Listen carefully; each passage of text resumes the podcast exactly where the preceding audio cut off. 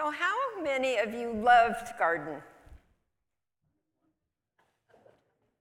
Okay, quite a few of you. Well, I, I admire you because I don't. But my whole family is, they're the happiest if they're outside tending the garden. That's just their heart. And so that's why I chose the gardener for my name of God today. It just resonated with me for my whole life, really.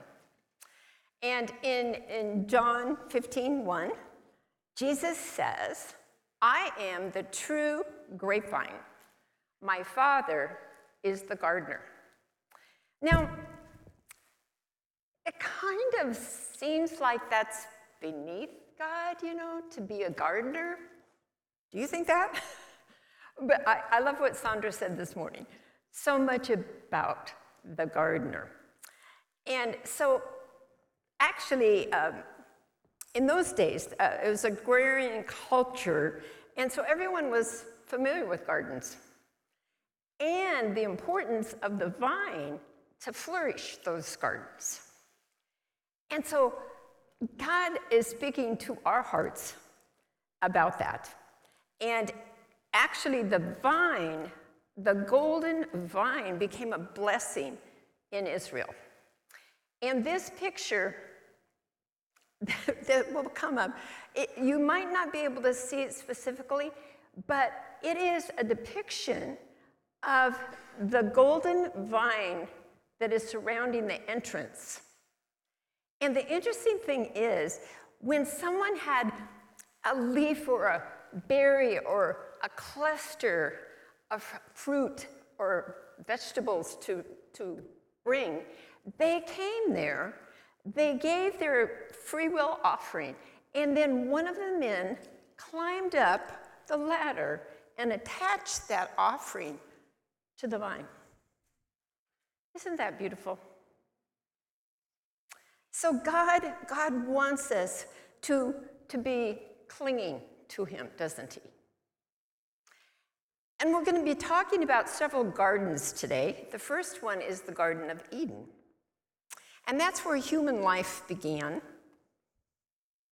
And the verse there is Genesis 2 8 and 9 uh, and 10. Then the Lord God planted a garden in the Eden, in Eden in the east, and there he placed the man he had made. A river flowed from the land of Eden, watering the garden, and then dividing into four branches. Now, do you sometimes wonder what the Garden of Eden looked like? I mean, just imagine the trees and the, the flowers and the brilliant colors and just the fragrance in, those, in that garden. And Adam and Eve had freedom to walk in that garden. They experienced his presence. And I was really moved by this next scripture in Genesis 3 8. When the cool evening breezes were blowing, the man and his wife heard the Lord God walking about in the garden. And that reminded me of my sophomore year in college when I was a new believer. And I had heard about the song in the garden. And many of you are familiar with that. Uh, I come to the garden alone while the dew is still on the roses. And the, and the sound I hear flowing on my ears, the Son of God discloses. And then, you know, he walks with me and he talks with me and he tells me I am his own. And the joy we share as we tarry there, none other has ever known. And so Adam and Eve must have felt so close to God. And I used to sing that chorus every morning as I crossed the campus on the way to my first class. And I just felt so close to God. And I knew that He was going to be with me throughout the day. So, as a young believer, I just loved singing to Jesus. And so Adam and Eve, they had so much freedom in that garden. And I mean, they planted, but they could walk any place they wanted. They could enjoy, they, they planted, yes, but they could enjoy the sound of, of God walking in the garden. And God had only given them one restriction. He said, You can, you can eat from all the trees in the garden, but do not eat from the garden of the knowledge of good and evil. If you do, you will surely die. Well, they heard it, but in a moment's time, sin entered their hearts, and they listened to the distorted words of the enemy instead of looking to Father God and obeying Him. And so their sin destroyed this wonderful, intimate relationship with the Father God. And the Garden of Eden was no more. God had to banish them because if they, in their sin, had eaten the tree of life and lived forever, it would be with their sin. So he had to let them go. Can you imagine the grief of watching his children walk away? But he had a plan for the rest of the world. And he, he just was joyful about new births and new cities and new countries. And so things were good. But then he also allowed sinful man to walk on paths that brought about war and sickness and death. So the world was in a turmoil for so many generations. But I love the rescue he brought about at the Red Sea. The, we know how the children, actually, the children uh, of God in Israel flourished. They had a wonderful life and a wonderful business. But then Pharaoh decided, hmm, they'd make wonderful servants for us. He gathered them, and we can't even imagine the hardship. Do you know how long they survived? 430 years of servanthood. And so then we know how God had said to Moses, I want you to lead the children of Israel away. And so Pharaoh said yes, then he said no. The plagues came. It was a terrible, terrible time. And so the, the children thought, there's no way. He's never going to say yes. And so they had a lot of fear. And I, I love this, um, this verse here in Exodus. It's not in your notes, but Exodus 4, 14 13. Moses told them, Do not fear. Stand by and see the salvation of the Lord, which he will accomplish for you today. For the Egyptians whom you have seen today, you will never see again. So Moses stretched his, his arms as, they came toward the Red Sea, and they could see the Egyptian armies chasing after them. They really didn't know what was going to happen. But they're in. They're, as the water parted, they're on dry land. They're moving toward, toward, the, toward the end of the Red Sea. And they didn't know what was going to happen. But then, as soon as all of them had put their toes onto land, they looked and um, Moses had put his arms around again, and the water crushed them it's amazing. I mean, these poor people thought they were never going to escape. But God rescued them. And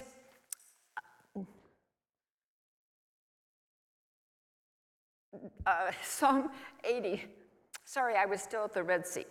Um, Psalm 80, 8 to 9. You, and the, this is the children of Israel, I'm sure, that, sure they said many things back to God, but this is recorded. You brought us, they're speaking to God, you brought us from Egypt like a grapevine. You drove away the pagan nations and transplanted us. He, he didn't give up on them, he transplanted them into, uh, and it says, You transplanted us into your land, the promised land. You cleared the ground for us, and we took root and filled the land. Such a wonderful ending, but I think it's so, so profound that they took time to thank God because who would have rescued them but God? So let's, let's fast forward many generations to another part of God's plan that unfolded in the Garden of Gethsemane.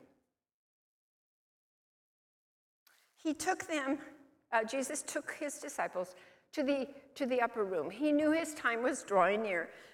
He took them to the upper room. He prepared the Last Supper for them. And he told them many things that he knew they would need to remember when he was gone. And one of them was the verse that we talked about today, where Jesus said, I am the true grapevine, and my Father is the gardener. So many things he told them. And so then he knew he needed to, to take them away where he could pray to his father. So after supper, he led them to the Garden of uh, Gethsemane on the Mount of Olives. And this was a very familiar place because they often prayed there together. And he knew all the people that hated him. He knew Judas Iscariot was going to, to um, betray him. I'm sorry. I was, uh, I mean, so many things were against him, and yet he had the Father. So they were now in uh, on the Mount of Olives, and he um, asked them, "Please, please wait here while I pray to my Father." And so they, he took Peter, James, and John over here and then he said, Could you three sit here and watch and pray? And he went a short distance away and he prayed to the Father. Agony. And then he came to find them, and what did he find? Sleeping. Okay. So then uh, he, took, he went a second time. And prayed. And this time he said, My Father, if this cup cannot be taken away unless I drink it, your will be done. So then he went away and prayed some more. And we know that he said, Yes, Father. So after that third time, he, he woke the disciples and, and he said, my hour has come. We must go. And, and we know that he was willing to die for us that we might live. And so we see the garden tomb. And after Jesus' horrifying death on the cross, he was laid in the garden tomb, in a tomb that belonged, tomb that belonged to Joseph of Arimathea. Mm. And he had talked to Jesus, you know. So Sunday morning arrived. And I think it's so interesting how Mark in his epistle has a whole extra section that none of the other epistles have, but it's in most Bibles. And it says, after Jesus rose from the dead early on Sunday morning, the first person who saw him was Mary Magdalene, the woman from whom he had cast uh, out seven demons. Now, I heard a sermon by Robert Morris, and he said that actually the song in the garden was the song of Mary Magdalene. Now, men, just indulge me for a couple minutes while I read two more verses. And ladies, just imagine, just imagine and listen to these songs that Mary Magdalene, or verses that she said. He speaks, and the sound of his voice is so sweet, the birds hush their singing. And the melody that he gave to me within my heart is ringing. I'd stay in the garden with him, though the night around me be falling. But he bids me go. Through the voice of woe, his voice to me is calling. What she must have experienced that day. And you know, it was so intuitive that she reached out to touch him, but he, he said, No, don't touch me. I haven't ascended yet. So then he told her to run and tell the disciples. And so she raced uh, down to where they were and she said, I saw Jesus. But many of them didn't believe. And only after many appearances did they finally realize that is the truth, that is the Lord. Now,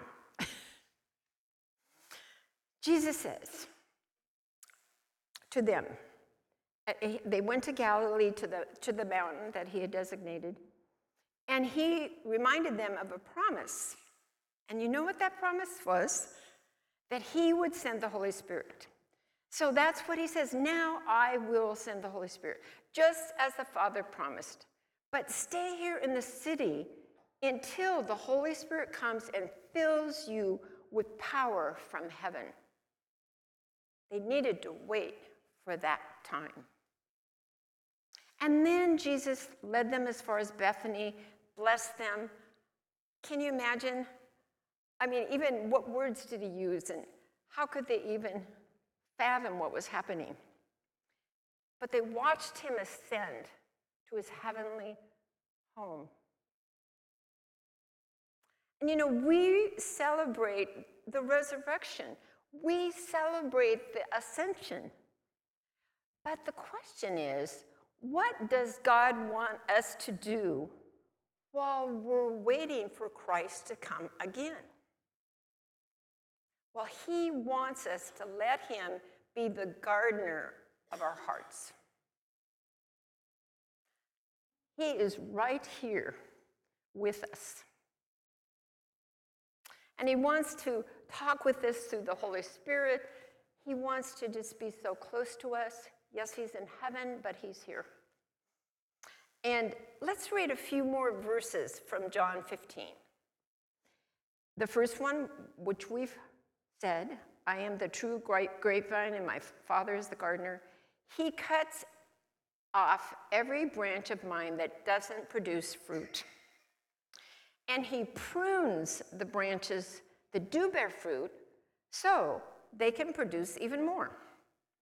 Remain in me, and I in you. For a branch cannot produce fruit if it is severed from the vine. And you cannot be fruitful unless you remain in me. I am the vine, you are the branches.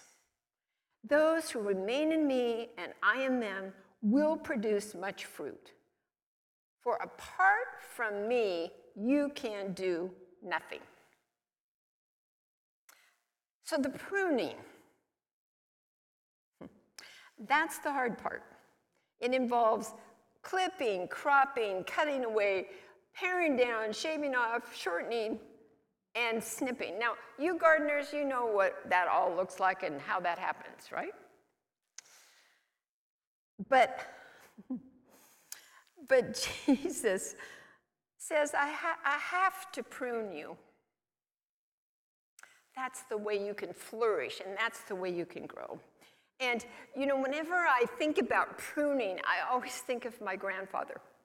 He, he raised roses, and he had beautiful rose gardens. And then when he retired, he, he asked my mother, could, could I tend your rose garden, Marjorie? And so one day he was over there, and so I tripped down the stairs and went over, and I was horrified at what I saw. I said, Granddaddy, why are you cutting off all the branches?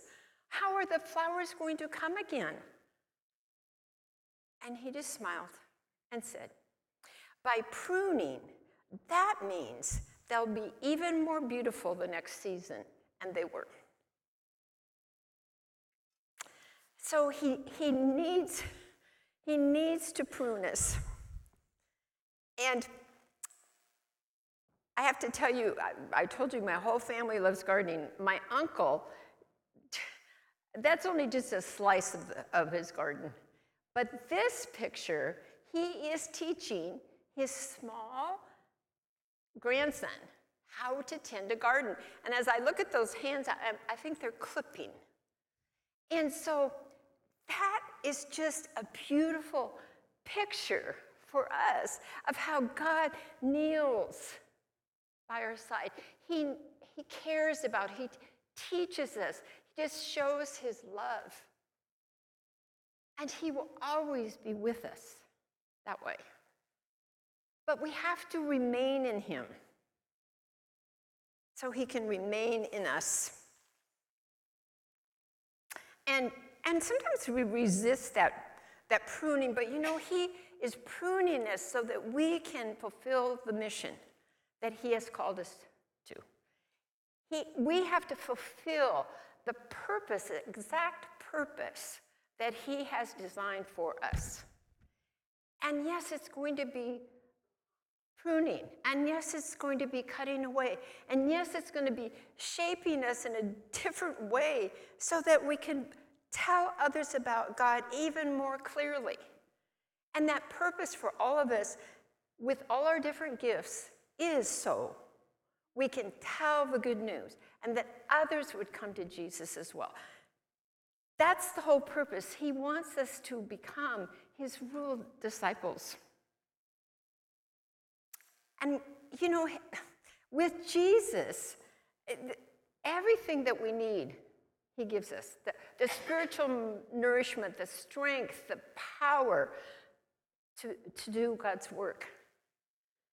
And so we need to be connected to that vine. He has everything that we need. Now, sometimes we may think, oh, I'll just create this beautiful life over here, and we de- depend on our own power to get through our days. But Jesus is just waiting to show us how to walk through our days. Are you connected to the vine? Is He providing nourishment for you? Not, not just a pleasant time in church, but is He with you every day? And if you aren't connected, if you've never had that experience, you can experience it today. So I'm going to ask us to just bow our heads for a minute. And if you aren't connected to the vine or you feel like you're very far from that, raise your hands while we're still bowed. You can be so close to Jesus.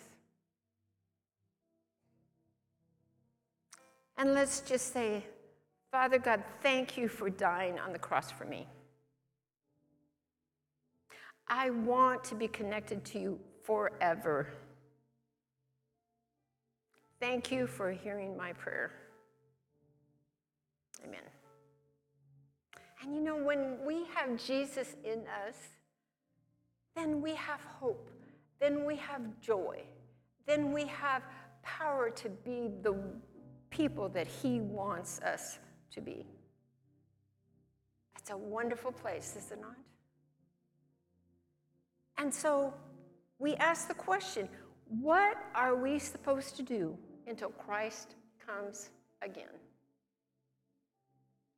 We've learned so many things from, from John, from Sandra, from these passages.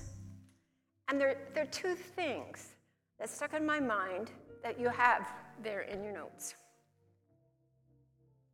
And I just wonder if you will declare those things with me today. Say with me I want to be the branch that stays connected to Jesus, the vine. I want to let God, the gardener, prune me so I can produce beautiful fruit by telling others about Him. And when those of us who are connected to God, we will one day be in heaven and we will see our Abba Father. And we will see the new Garden of Eden that He's created for us. And we will be there forever with Him. So while we're waiting for Jesus to come again, let's live for Him you.